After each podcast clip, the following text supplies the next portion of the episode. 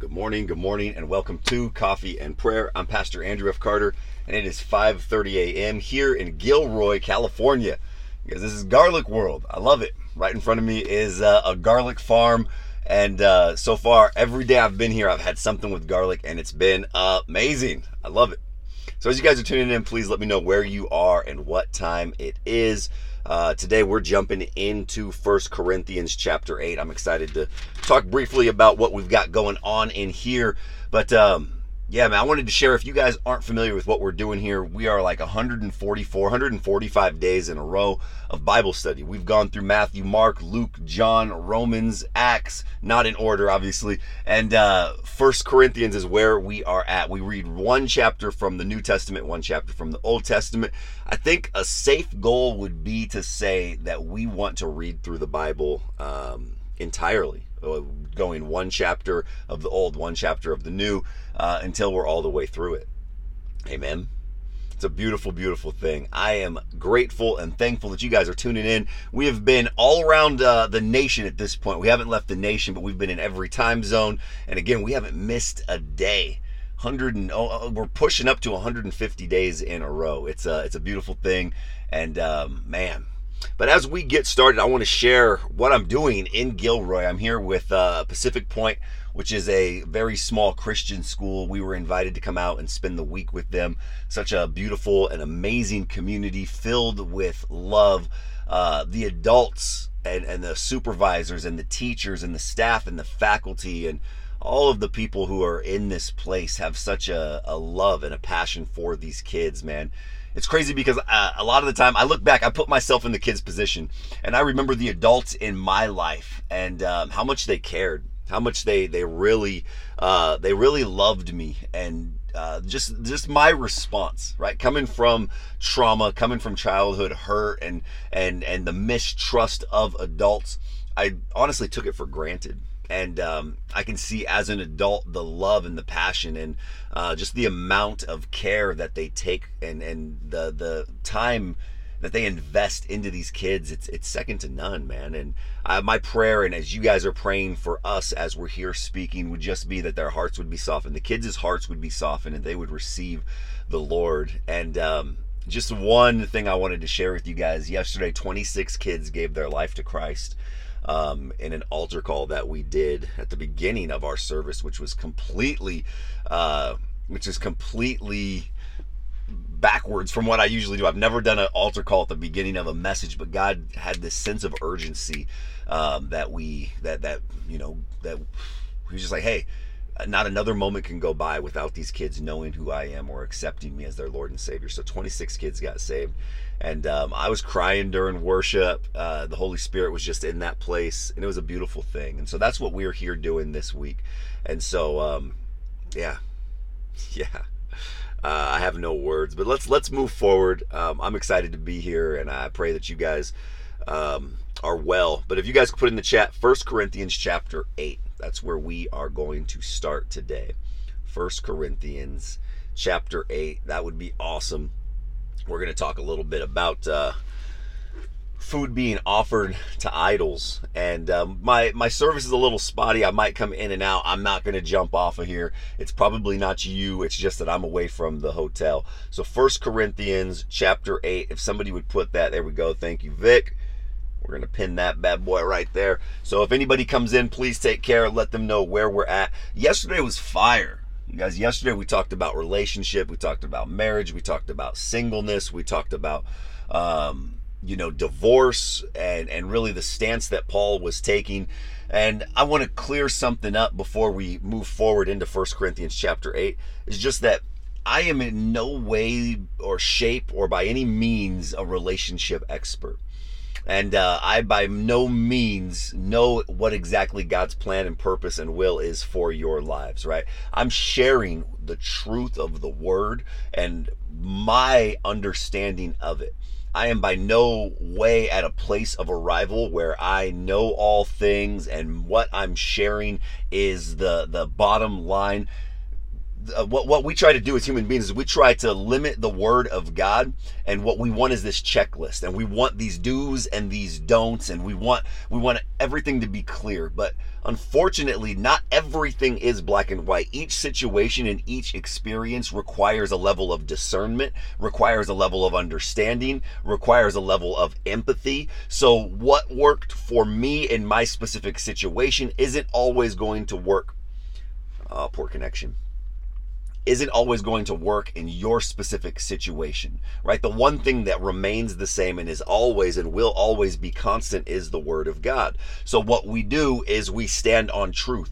I I search for my truth, the truth of the Word of God, and how to apply it to my situation by reading Scripture, by understanding Scripture, by devoting time to reading the Word, sitting in prayer, praying over my situation, God, asking God to speak to me. But then also when I'm asking God to speak to me, to listen, because what happens is sometimes we'll be like, God, speak to me. I want to hear from you. And then He's like, this is the answer. And you're like, but that's not the answer I want.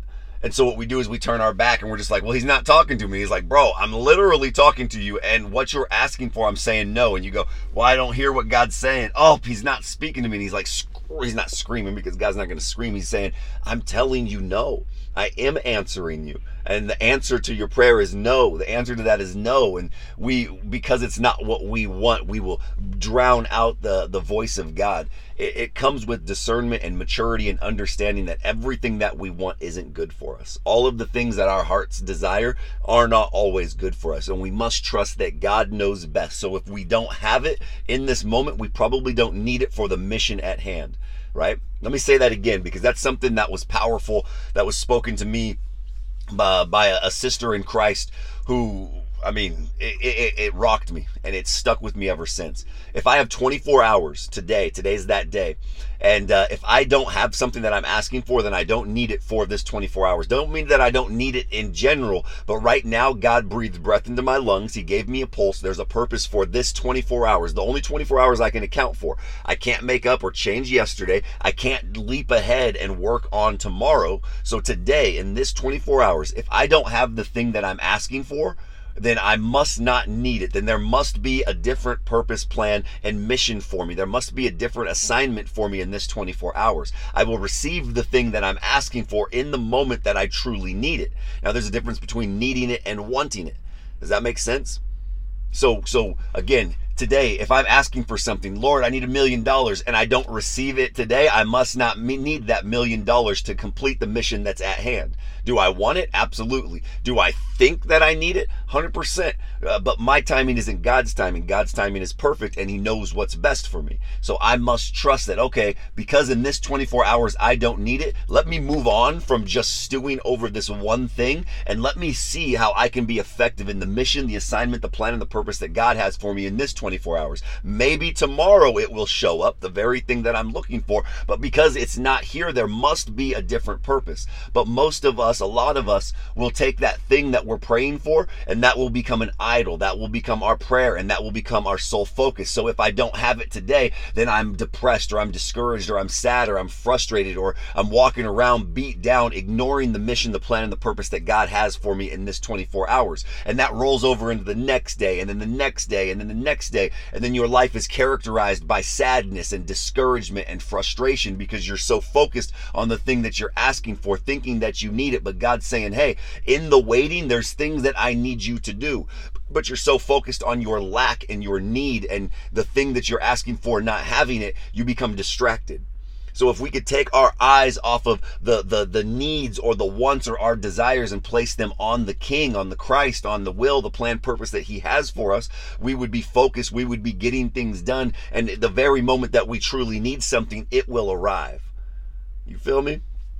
But again, I share this and say, hey, I I am by no means an expert. I don't know what you're asking for. So I, I am merely applying the truth of the word of God to my situation and through experience because I've lived a life through uh, by faith. I've lived a life in the world. And so the things and and that god has revealed to me through my own personal experience i'm merely sharing those with you.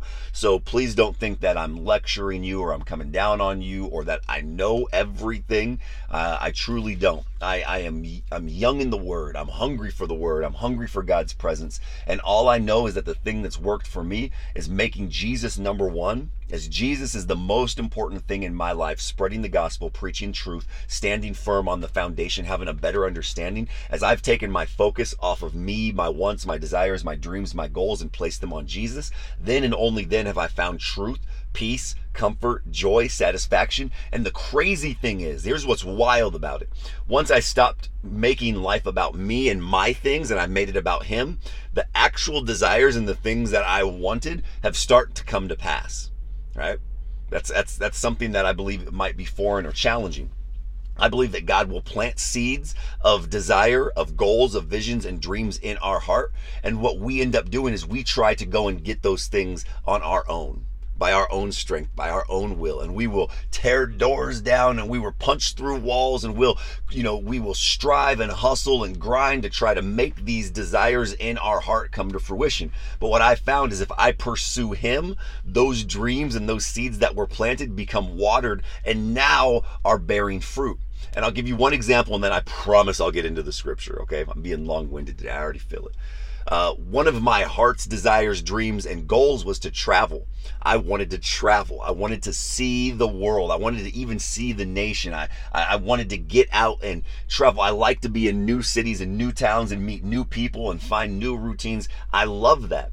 And so before I was focused on the Lord, I was creating that for myself. It was expensive. I was putting my place myself in places that I wanted to go. So I was traveling. The year in 2019 um, I traveled more in 2019 than I had traveled in my own life, but it was expensive. Uh, there, there, uh, there was. I was going to these places, but I wasn't able to have a good time, really eat. I was just getting myself there. So, I, like for instance, I went to Hawaii twice. I went there, and really the only thing I could afford to do was sit on the beach. But it was my heart's desire. But I was striving, and I was cutting corners, and I was, I was hurting my bank account.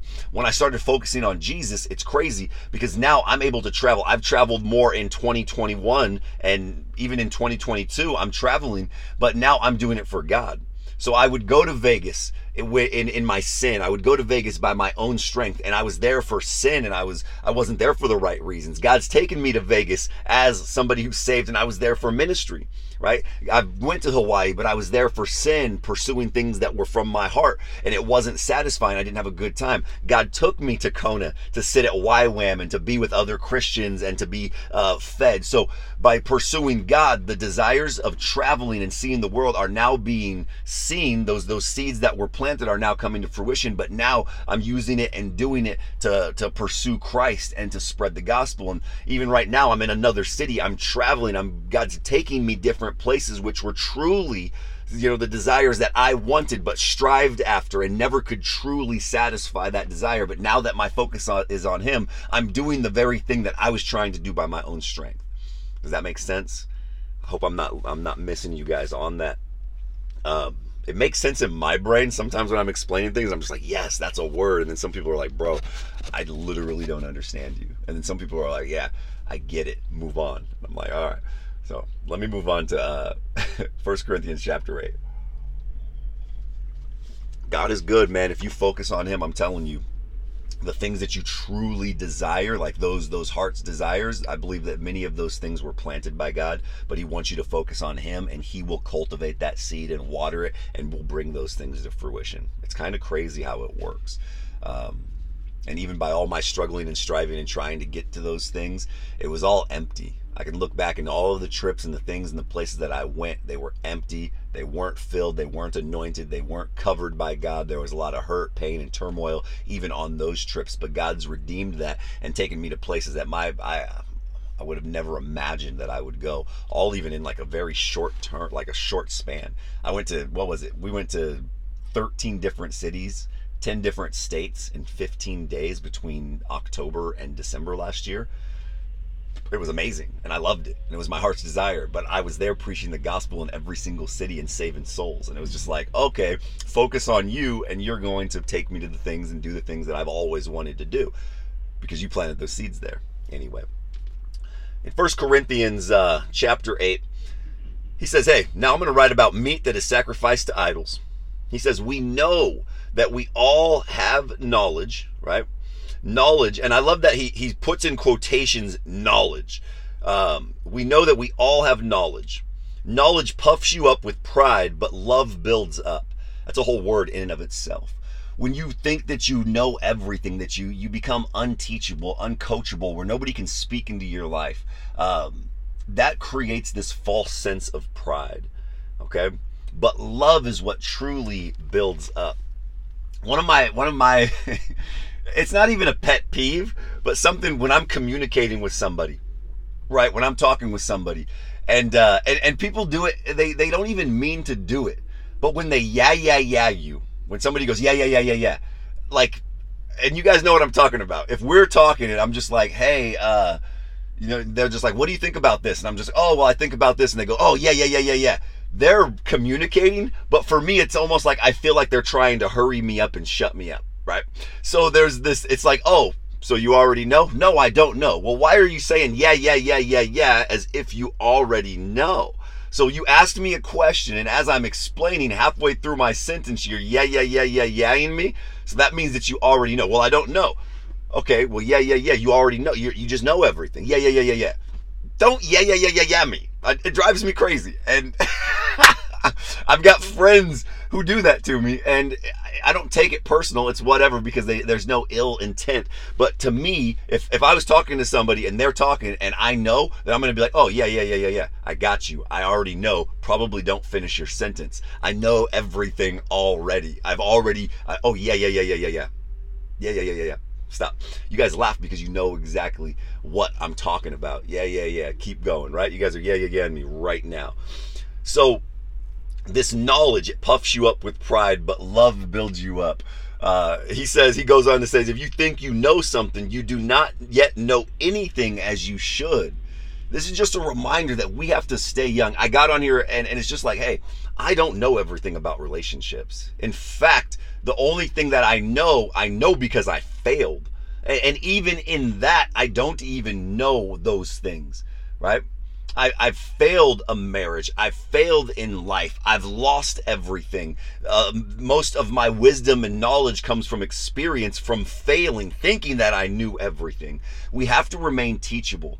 I love when Jesus says, you know, you, you must be like children. You have to become like children. Children are so curious. They want to know things. They ask questions like where do babies come from? Why are your teeth like that? Hi why do you say those things? Like they're constantly asking questions in this innocent manner. They just truly want to know. And we have to become like children. We have to become like kids. We have to stop thinking that we know everything. Uh, many times we're we're mistaking our opinion for truth. There are things that i think i know this for a fact there's probably things that I think or believe that are in direct opposition of the word of God. And I want the Lord to call me out. I want to be taught. I want to be trained. I want to be right in his eyes, not right by the eyes of the world or by the standard of what this world is thinking. I want to be like a child where I'm curious and I'm trusting God and I'm questioning things and I'm asking and I want to know. I don't know everything. Nor do, nor do you.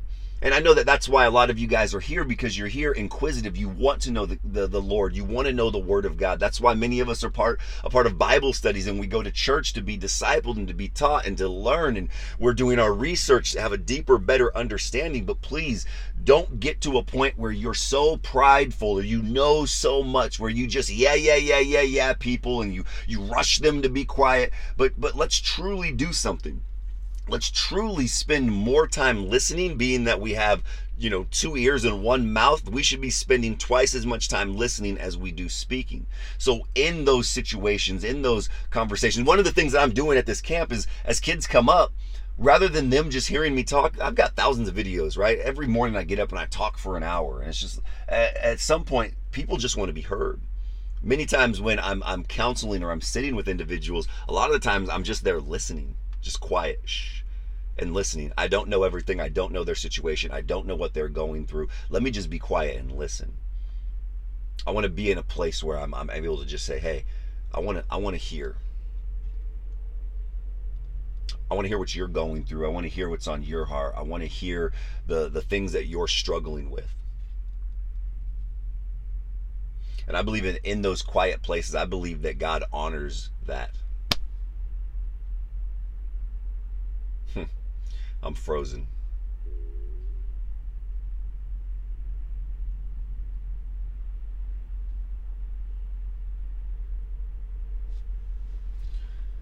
Oh man. Frozen. I see it. Yeah, this is gonna be a uh, this is gonna be a continuing issue while I'm here. But I'm back. I'm not going anywhere.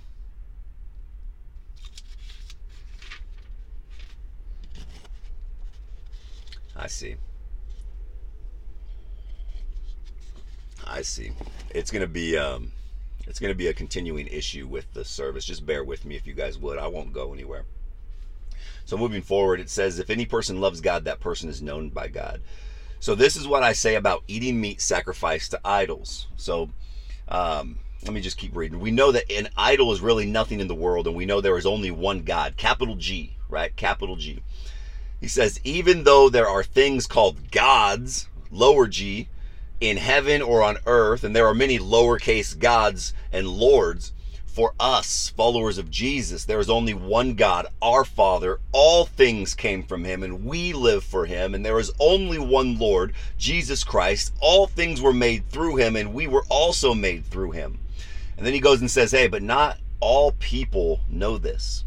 So again, we're talking to Corinthians, we're talking to the church, we're talking to believers. Some of these believers are young. There's this spiritual immaturity. There's individuals who know, and there's individuals who are new. Some people are just learning what it is to follow Jesus. Some are still stuck in religion. Some are still stuck in immaturity. Some are finding their way. They're learning. They're inquisitive. They're asking questions. And Paul's encouraging us, hey, don't become so puffed up with knowledge, and don't don't rem- don't don't forget where you came from. Don't you know there there were times where you were lost. There were times where you were stuck in sin. There were times where you were struggling. Don't forget where you've come from. Don't be so puffed up with knowledge and and understanding of the word that you start to push other people away or that you uh, start thinking that you're better than others. Like like don't get it twisted remind yourself of where you were. Don't get so caught up because oh i've read the bible from cover to cover many times. And oh yes i've i've overcome that sin. I no longer am in that sin. So you know don't don't be so proud that you forget we understand that there's only one God. Many of us have knowledge. Many of us have experience. Many of us have grown in the Word and grown in the Lord. Let's not forget that everybody comes in at a different level. There are levels of spiritual maturity. When you get saved, you don't just get everything figured out. Many people are learning. Many people are here because they want to know Jesus and and so sometimes they might come with an opinion that doesn't line up with scripture because they're still spiritually immature. Somebody might come here who's still struggling with sin or might even still have an element of sin in their life but they're here in this place trying to learn more and to grow closer to God and to have deeper understanding and to be inspired and to find community where they're loved and accepted and where Jesus is present right? It's, it's undeniable, it's unmistakable that the Holy Spirit rests upon what we're doing here. And so people are drawn here. So we must not become so prideful or so filled with our own personal experience and knowledge that we are forgetting our younger brothers and sisters in Christ, the individuals who are just now finding a relationship. Even though you've been saved for 20 years and know what you're doing and know the scripture like the back of your hand, remember that there's some people who got saved at the end of Romans. There's people who got saved at the end of Acts there's new brothers and sisters in Christ who got saved at the end of book of John. So they're just now walking in their faith. Some of them aren't even walking yet. Some of them are still crawling. Some of them are still holding on to the coffee table with their little wiggly bobbly baby neck and they're trying to figure things out. And how dare we as Christians who are so mature in the knowledge come and try to kick their little feet out from underneath them and shame them because they're not where we are after 20 years of being saved? Their spiritual maturity and, and, we're so quick to come in and well we're calling it what it is and we're speaking in truth. Where's the love right? Don't forget the love. Don't forget where you've come from. And and i'm i'm preaching to myself because you know it, it it's brought to my attention that sometimes man i might come off a little like you know, I'm passionate and I love you guys and I want to see you walking in victory. And so I can sit here and talk from an uh, from my experience of being single. But you guys make a good point. Well, hey, now you're married, bro. It, it wasn't easy. Don't forget how hard it was. It was hard being single. There, it was lonely at times. My relationship with Christ wasn't super strong, right? Uh, there, there were nights where I was up lonely and crying and depressed and sad and questioning and frustrated, and there were nights where I was just kind of like, man, What am I doing wrong? Why don't I deserve somebody? You know, it must be nice. I'm trying to get like you. You know, I see, you know, I, I, I can't forget where I was at. And and again, when I'm preaching and sharing, it's from a place of like, gosh, I know because I've been there and I want you guys just to get where I'm at because where I'm at is a good place. I still got far to go, but it, it's a good place. And so I get passionate, but don't, I don't want to step on toes. I don't want to hurt your guys' feelings. I don't want to make you feel like there's anything wrong with you. And again, I'm, I'm preaching from a place of like, yo, I've been there and I just want to grab you and hug you and, and give you just this big embrace. And I want to drag you to where I'm at because where, where, where I'm living is a, is a pretty good place of like freedom and understanding. So this even right here is like, hey, don't forget, Andrew, where you've been.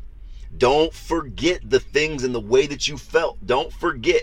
Don't become so puffed up with knowledge that you forget where other people might be, their pain points, and where they're hurting and where they're struggling. Okay? But again, I'm not going to apologize for uh, being in a place and wanting better for you because where I'm preaching is from a place of love. And uh, you know, if you if you're looking for somebody to get down in the trenches and and and write a sad country song about your situation, your trauma, and your suffering, I'm not that guy. Because if you pull me down in the trenches with you, guess what? I'm gonna hug you. I'll sit and I'll give you five minutes to complain about your situation, but then I'm gonna dust you off. I'm gonna stand you up on your feet, and I'm gonna drag you to where I want, it, where I'm at. That's what's going to happen. That's how I'm going to love you. I love you so much that I'm not going to sit there and let you cry about your situation for more than a couple of minutes. I'll cry with you, I'll grieve with you, I'll empathize with you, but then I'm going to share some truth with you and I'm going to tell you what you need to hear, not what you want to hear. Amen. Amen. We ain't to, we're not going to sit down there and write country songs about your suffering and your trauma and all the things that you've gone through. We don't got time for that, right? We don't got time for that. No. Amen. So uh, moving forward, he says, hey, but not all people know this. Some people are still used to idols. Again, we're talking about meat. We're talking about idols. As far as Corinthian goes, again, there's there's individuals who are are still struggling with the old way of life. But not all people know this. Some people are still used to idols that when they eat meat, they still think of it being a sacrifice to an idol because their conscience is weak. When they eat it, they feel guilty. And he's like, hey, but food, food is not going to bring you closer to God. There's this issue of food. Refusing to eat does not make us less pleasing to God, and eating doesn't make us better in God's sight. Right? It's not about the food that we eat. There, they were hung up on the situation of like, um, hey, in in that day and time, part part part of living where they lived they might have to go into a, a, temple. They might have to go to a place where idols are being worshipped. They might go to a marketplace and, and the food that was offered to idols might be being sold in the marketplace. And so as they're walking through, some of them were maybe concerned, well, was that food offered to an idol? Well, I don't want to eat that because that goes against Mosaic law. That goes against that. And then some of the, some of the individuals who were more free and had more knowledge of their standing with God, they were like, it doesn't matter. The, those idols that the food was offered to, they're not even real gods. And God's not up there worried worried about the food that like I'm gonna eat this because man, the connection and they're saying, "Hey, I'm going to eat this because it doesn't matter. That, that that's not even a real God. It's not even a big deal. Like Jesus, our God, the God that we we follow, he's not up there worried about the kinds of food. But what he's saying is that but those who in their mind think that it's wrong and we're like, "Hey, just eat it anyway." We're pushing them to sin because it's breaking their conscience. And so we have to be aware of that. He says in the in the next verse, "But be careful that your freedom does not cause those who are weak in faith to fall into sin." So we have to be careful for, for me and my knowledge and where I'm at and where you're at and your understanding of where you are, right? That freedom shouldn't be used to make other people stumble. And um, the only example that I can really think of in this moment is like there is a freedom if you want to as a follower of jesus again you don't have to agree with this and this is what this is a, a great example i think is that the the issue of alcohol there's some Christians who you know who, who don't who think that you should abstain from alcohol 100% you shouldn't have one drink not one drop. And then there's some christians who have freedom and they're like okay you can have a drink but you just don't get drunk. You can have a glass of wine. You can drink a beer. You can do those. I've been to christian events and there's there's always that group. There's the group who you know are being social. They're not getting drunk. They're having a glass of wine. They're having a beer. They're, they're hanging out. They're having a good time. But then you run into individuals who uh who, who are just kind of like whoa You know, I don't want to be a drunkard. They've drawn the line. There, I'm not going to have that. Who's right? Neither of them are wrong, right? Neither of them are, are in the wrong here. There is that freedom to where you are allowed. It says not to be a drunkard, not to ever have a drink. And so you have to be careful that your freedom and okay I'm, I'm taking you know i'm drinking that you're not forcing other individuals into that same place. For some if their conscience if their conviction is to not have any drinks at all don't allow your freedom to have a couple of drinks. Don't allow uh, don't allow that to uh, infringe on their boundaries and their thoughts. Don't don't let your freedom affect another individual. Don't allow it to become an issue right some of the comments. You guys are out of control. It says, You have knowledge, so you eat in an idol's temple, but someone who is weak in faith might see you eating there and be encouraged to eat meat sacrificed to idol while thinking it is wrong to do so.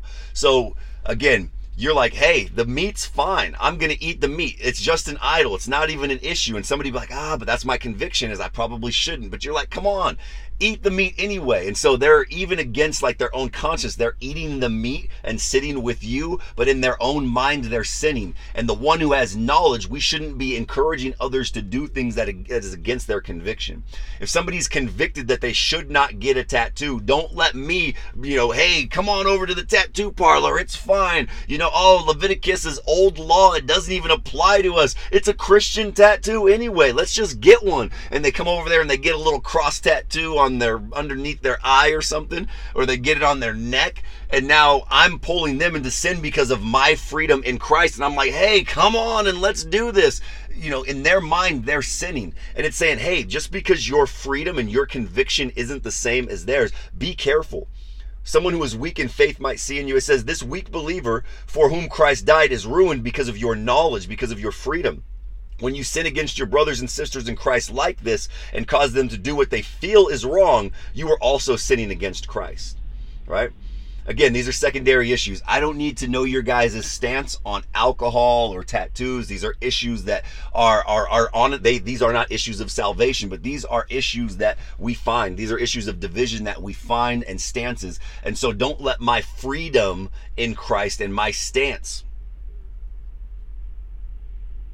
persuade others to do the same things that I'm doing when it's against their conviction, right? My conviction uh, to not listen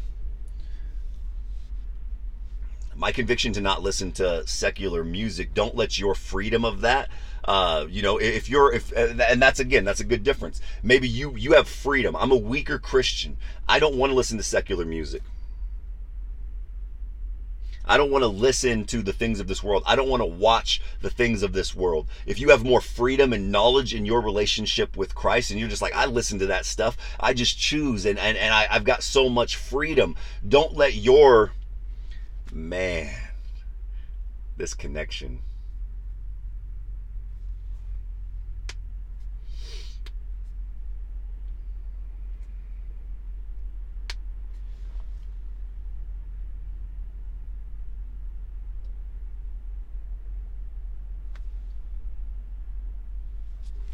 How am I supposed to live, laugh, and love under these conditions?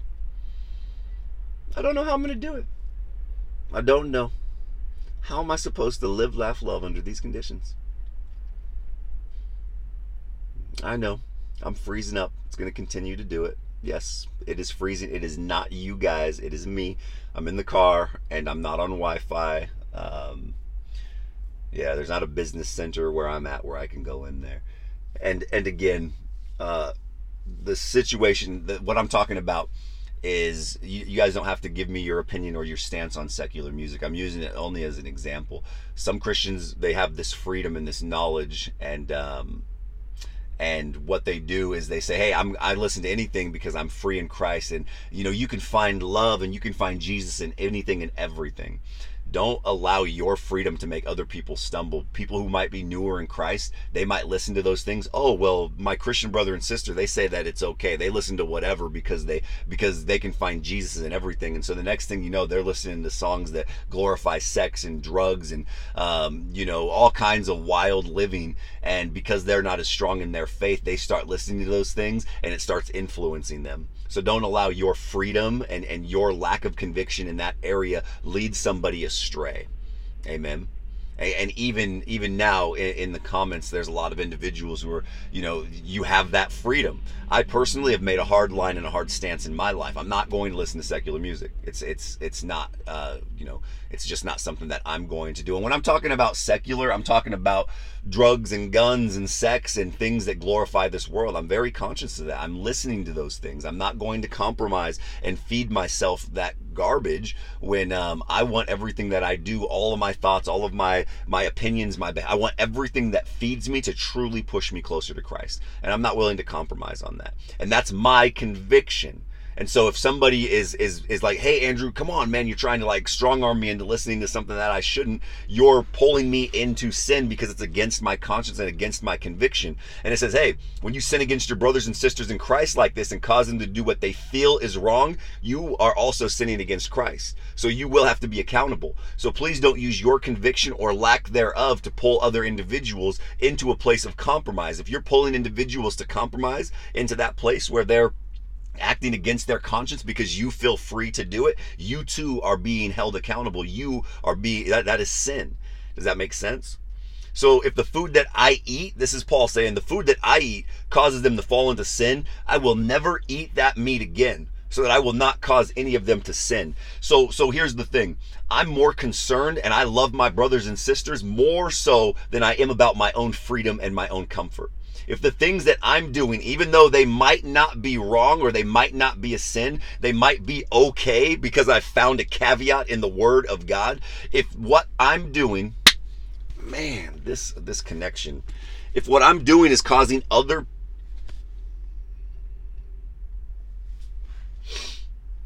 if what I'm doing is ca- causing other people to sin, then it would be better for me out of love to stop doing those things in order for other people, right? I'm putting others before myself. And this isn't, a lot of people are like, well, I'm only worried about me. It doesn't bother me, so I'm going to do whatever makes me happy because I'm free in Jesus. It's not my fault that they're not mature enough. It's not my fault that they're weak in their faith. I'm going to listen. I'm going to do me. It's between me and God. This is about my heart. This is what makes me feel good. This is all about me, me, me. He's saying, and this is Paul's stance. This is his heart posture if what I'm doing is going to make somebody else stumble, I love people so much more than myself that I'm willing to surrender those things in order to help grow them in their faith. Ooh.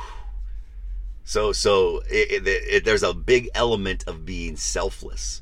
It's not about me. If the things that I'm doing, even though if they're lawful and they're they're okay according to scripture because I've found a place, I've I've gone through and I've justified it in my own heart. If it's something that causes other people to stumble who are younger in their faith or if they're weaker, it's better that I don't do those things in order for the greater good of the body of Christ. So I'm putting other people's needs before my own.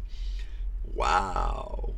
So everybody who's here going, oh, well, I listen to this and I do this and I still do a couple of these things. Paul's saying, hey, it's probably better that you don't.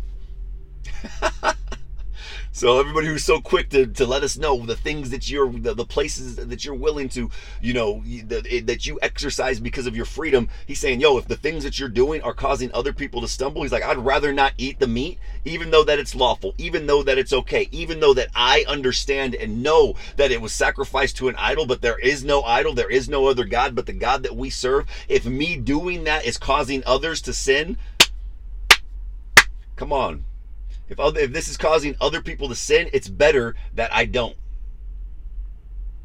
It's better that I don't. Amen. Listen. Wow. Got real quiet. Got real quiet. We're too comfortable with toeing the line of sin. I honestly think that. We get comfortable, right? We want to know the bare minimum. I, I want to live as close to the world as possible. I want to conform to the image without crossing the line. You know what I mean? Like that's kind of the heart posture. You know that frustration is not a fruit of the spirit, and I am getting frustrated with uh, this. It's not love, joy, peace, patience, goodness, kindness, frustration, anger, and uh, and and confusion. Like I'm getting super upset because of the connection. I'm not used to having to dance around and stop in the middle of a, a thought. Um, so I need to repent. I need to check myself. I'm thankful that I'm here and that we have an opportunity and that we've got shelter and I've got my little ring light and then I've got a couple of bars. So um, I'm grateful for where we're at. But what I'm saying, this is the last thing I'm going to say. If somebody would put in uh, Psalm chapter 129, and I'm going to pin that as well uh, so that we can we can have that. Um, he said, "Chill." All right. You guys hype me up. You guys hype me up. Lauren, I got the ring light. Look, fam. I brought this. I, that makes it through TSA every time. you notice that it, there's okay. I'm gonna digress. There was um. There we go. There's been some resistance while I'm I'm here in Gilroy. Last night I had uh, I had one of those dreams where so 26 kids got saved. We're preaching truth to these children. There's been so much interference. There's been so much resistance in the spiritual. Last night, as I was going to sleep, um, I had one of those those uh, those sleep attacks where I couldn't move. Where um, I had this dream where I was praying for these two guys, and as I was praying, I had I was laying hands on them. They grabbed my hands and they started biting my hands. And as I was trying to pull away from them, I was like screaming for help but as I'm laying down, I couldn't breathe and I'm screaming. Ooh. I'm screaming and I'm yelling. I'm saying help and I'm saying I plead the blood of Jesus. I plead the blood of Jesus. And I feel like I'm being pulled off the bed. I feel like I'm being pulled off the bed. And as I'm being pulled off the bed, I'm like, I'm yelling. I'm like, Kyra, help me. Kyra, help me. And then I finally am able to push myself up and I sit up and she's like, Are you okay? And I was like, You haven't heard me. You haven't heard me yelling? You haven't heard me screaming? And she was like, No, dude, you haven't made a noise. And I was just like, Wow.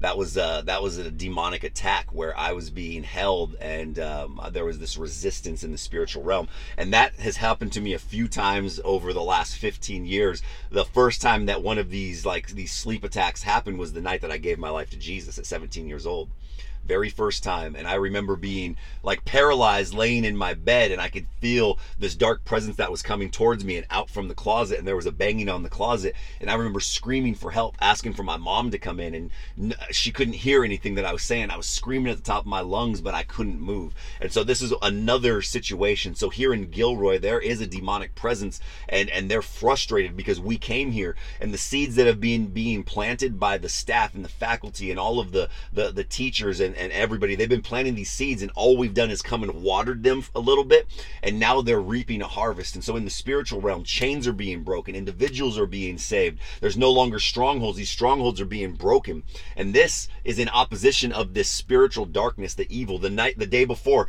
there was a, a there was a car accident four minutes, five minutes before we were supposed to be in this place, there is an attack. There is a demonic entity that is trying to stop the light and the love of what's going on. We were four minutes from being in a tragic, uh, uh, a fatal accident. And this accident happened right outside of our window, like literally 20, maybe 25 feet. We opened our window and we can see it right out there. So there is an attack on what we are doing here in this area. Not only like in the spiritual, there was a physical attack where they tried to take our life and stop us. Now they're trying to stop me in my dreams, and now they're trying to stop the word of God being preached here through this faulty uh, internet. So there is resistance in the spiritual realm. This is uh, a, a clear picture that what we are doing is is rattling the gates of hell. Amen. There's pure resistance. And so, yes, it's trying to rattle me, get me frustrated, and uh, no weapon formed against us will prosper in the name of Jesus. Not one no weapon formed against us. And what the enemy means for evil will always be turned to good. That tragic and fatal accident, I was able to use that as a testimony to how life, uh, how short life is. And from that introduction, we were able to save 26 souls. So that weapon that was formed against us, it did not prosper. What was meant for evil will be used for good. The gates of hell will not prevail. And so the last thing that I'm saying here, eh, whether there's resistance or not, and we're going to pray, is that many of us are trying to tiptoe and get as close to the world and as close to sin as possible. We're willing to compromise. We're willing, when we ask these questions, well, is it a sin to do this? If the answer is no, then you get a little bit closer. Is it a sin to do this? If the answer is no, you get a little bit closer. Is it a sin to do this? And you're just like, yes, Uh, if you do it this part and so you get as close to you can and you inch as close to sin as you possibly can but understand this friend you can't play with fire and not get burnt. We need to draw. Here's the line of sin. We need to draw a line 10 feet back and not even get close to that line. There needs to be a level of purity and righteousness and holiness that we are, are living we need to set the bar a little bit higher. As somewhere along the line we've taken the bar of righteousness and holiness and we've knocked it down a few notches. And we try to tiptoe and get as close to it as we possibly can. We want to look like the world but not be in this world. We don't want to suffer the consequences of following the world right? When will enough be enough? I want to call you guys higher today. I want to call you guys higher can we take a step further? Can we set, can we draw the line back behind the line? Can we stop tippy toeing and getting as close? Well, I'm drinking, but I'm just not getting drunk. Okay, well, that's lawful. Well, I'm covered. I have knowledge. I have freedom in Jesus. I'm free to do whatever I want. I'm listening to this stuff. It doesn't have cuss words right? But the artist that you're listening to is extremely demonic and sacrificed his kids, and maybe they don't do that. I'm going, I'm being a little dramatic, but but but maybe the artist that you're supporting doesn't have a relationship with Jesus. How is that edifying you? How is that bringing you closer to God? How is the, how because the song doesn't have cuss words, we're willing to compromise and listen to artists who clearly have no relationship with Jesus? That's us tippy toeing as close to sin as we possibly can, right? When are we going to wake up? Why are why? Well, the the show that I'm I'm watching, it's not rated R. It's it's NC-17, and I'm 18, and there's only partial nudity, and there's only a couple of cuss words. But we're willing to we're willing to compromise because we want to get as close as we possibly can. Let's raise the bar. Let's start doing better. And then, then we wonder as we tippy toe as close to sin as we possibly can, and we allow these little compromises. Well, it's not that bad. Well, I'm not as bad as I used to be. Bro, you're not who you used to be. You are a new creation. Please stop comparing yourself to how you used to be. Let's start walking in the newness of Christ. It says that your old self died, that you were raised with Christ. You are a new creation. You don't have to keep comparing yourself to your past. Eh, by me saying, "Oh well, I'm not as bad as I used to," you are you, you're you're basically lowering the bar, and you're okay with being compromised. You're okay with, "Well, I, I'm doing better." No, no, no, no, no. The scripture says you are new. The old man died. You are new in Jesus. Let's start raising the bar. Why am I even talking about this?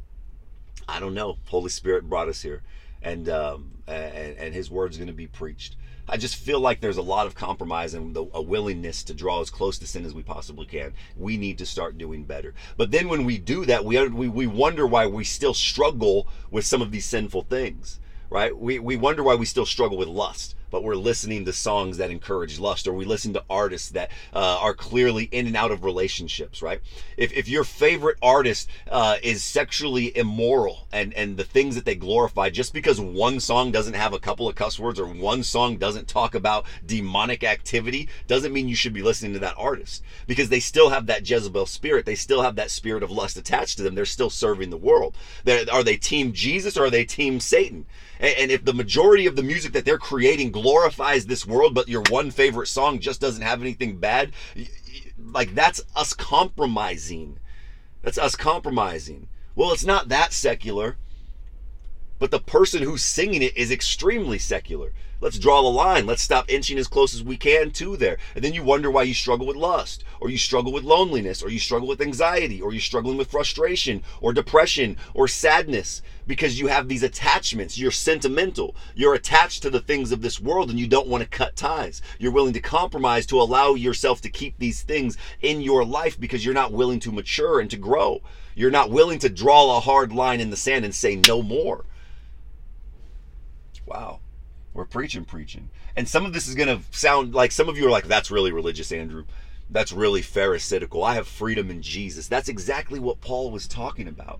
He's like, hey, it, th- these things cause people to stumble. I-, I don't care about the freedom that you have, right? It's not about that. Why is it that we're trying to live as close to the world without crossing over to that side? Let's draw a hard line. Let's, as Christians, start living better. Let's start looking different. Let's start living different. Let's start standing out. Can we do that? Let's do that.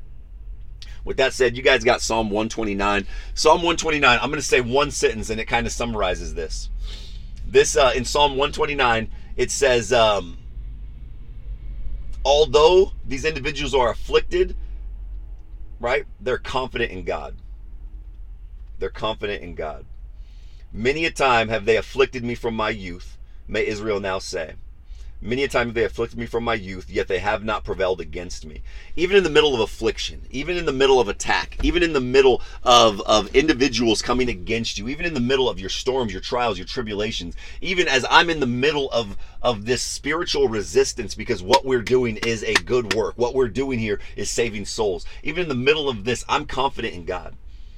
I have a confidence in God regardless of my circumstances, regardless of my situation, regardless of my finances, regardless of my uh, of my my relationship status, regardless of the my experiences, regardless of whether or not I have the things that I want in my life. My confidence is in God. He is who he says he is. He has made promises to me. Although I might not receive the best life now, right? I might not be living my best life now here on this earth. My hope isn't in this earth. My my hope is, is in Him. My trust is in Him. My faith is in Him. Every day that I wake up, I'm able to find joy, not because life is good, but because God is good. That was my tweet this morning.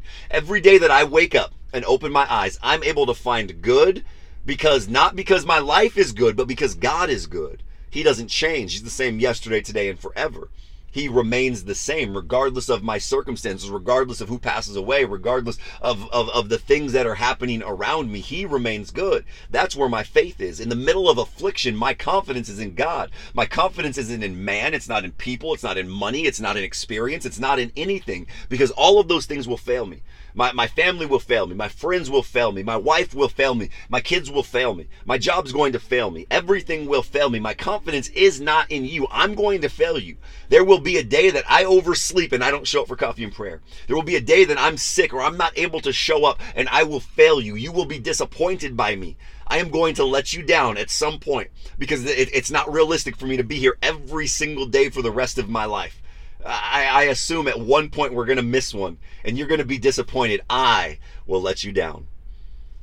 But your, your, your hope, your trust, your faith shouldn't be in me or in Instagram or in coffee and prayer or in people. This is a tool that is used for us to draw closer to God. Everything really is. Your hope, your faith, your trust, your confidence should be in Him.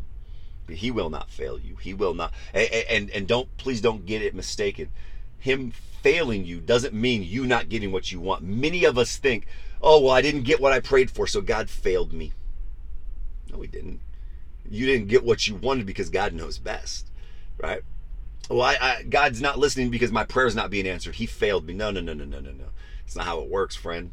He didn't fail you. The very fact that you have a divine revelation of who Jesus Christ is because you know who Jesus is, if that was the only gift that you ever received from God was the free gift of salvation, you are blessed beyond measure. And and you you should you should be filled with joy. Because now because you had the chance to put your faith in Jesus when there's billions of people out there who have never heard the gospel of Jesus Christ, the fact that you have the ability to put your faith in him, right? Your faith in him means it means that you've received the greatest gift ever and there should be always a sense of joy, peace, and happiness in your heart. God will not fail you. Our confidence is in Him, even in the middle of affliction and whatever you're going through. Amen. Amen. Let's pray and get up out of here before this uh, service starts to fail me and I start to get back into the fruit of the Spirit, the spirit of frustration. It's a fruit of some spirit, but it ain't a godly spirit. Um, we're gonna have to figure out. I'm parking in a different place to try to figure out, get a little bit closer to the hotel, so I'm tapping into the Wi-Fi. We'll see. We'll figure it out. So let's pray. You guys, Heavenly Father, we just want to thank you for your love, your mercy, and your grace. Uh, we are so grateful for who you are and for your love, for the fact that you love us through all of our sin, through all of our mistakes, through all of our failures. God, that you're we, we understand that you're not uh, a father who stands over us trying to rip our salvation out from underneath us. God, we understand that suffering is a part of life, trauma is a part of life, grief is a part of life. And in the middle of those things, we know that you are good, that man is evil and wicked. Men that don't know you are filled with darkness. are filled with sin. And because of that, the world that we live in is ruled and overpowered with people who, who have the wrong intentions, people who are, are sick, people who don't know you. And so, Lord, our faith, our trust, and our hope, our confidence is in you in the middle of the affliction. God, we want nothing more than to know you. We want nothing more than to be intimate with you. We want nothing more than to sit with your to sit with you and, and to rest in your presence. God, you are good and you are faithful. Lord, we lift up our prayer requests. And all that we ask right now is that your will would be done. Lord, that's what we want. We want your will, not ours. If it doesn't line up with your purpose and plan, we don't want it. If that relationship isn't a part of your plan, we don't want it. If that job isn't a part of your plan, we don't want it. If that healing isn't a part of your plan, we don't want it. Help us to set aside our own selfish ambitions, our own selfish desires, our own self centered wants. Help us to set those aside and understand that this life is not about us.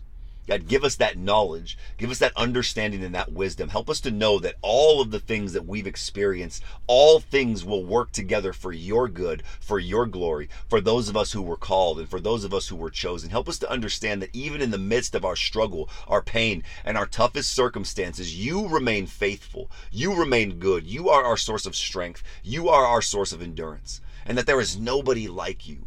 God, help us to, to raise the bar of righteousness and holiness Help us to be convicted. Uh, change us with your word. Change us with your Holy Spirit. Change us and transform us. Help us to start living a life that pursues righteousness and, and, and starts to imitate and mimic the way that your son Jesus was here on this earth. Yes, free. Yes, filled with love, not religious, but but selfless in the sense that we that he was careful in the things that he did and how he lived because he didn't want others to stumble. He cared more about other people than his own self. God, help change us from selfish and self centered individuals to ones who are filled with love and truth and selflessness. Now we thank you and we praise you, God, and we pray all of this in the mighty name of our Lord and Savior, Jesus Christ. Amen and amen. I love you guys and I honor you. Thanks for rocking with me here in the garlic capital of the world. I'm out here in Gilroy, the land of low bars, not a lot of Wi-Fi, um, but thank you for being patient and for for staying tight, for sticking with it. Um, yeah, I'm gonna try to park at a different place tomorrow, so we have a couple more bars. Maybe we got a little bit more fluidity when it comes to our, our service. But uh, boy, do I love you guys, and I appreciate you. If nobody's told you this morning, I love you. I want you guys to know that I love you and I honor you and I appreciate you guys and all that you do. And thank thank you guys for the badges that you buy. It goes to our ministry. It goes to our ministry fund and keeping the doors to our church open. And by the way, last thing I'll say, church is on Sunday. You guys, I'm flying back Friday night. Saturday, got some preparation and uh, I think some service that we're going to do. And then Sunday, Sunday, Sunday, come and join us for church, Royal City Church. I'm excited to see you. I'm excited to be there. Uh, God has already started to put together a, uh, a message that uh, I think is going to be extremely relevant and uh, to the point. And you, you know, God shows up anytime, everywhere. But um, I hope to see you guys Sunday. I love you. I honor you. I hope you guys have a great day. And I will see you all tomorrow, 5.30 a.m. Gilroy.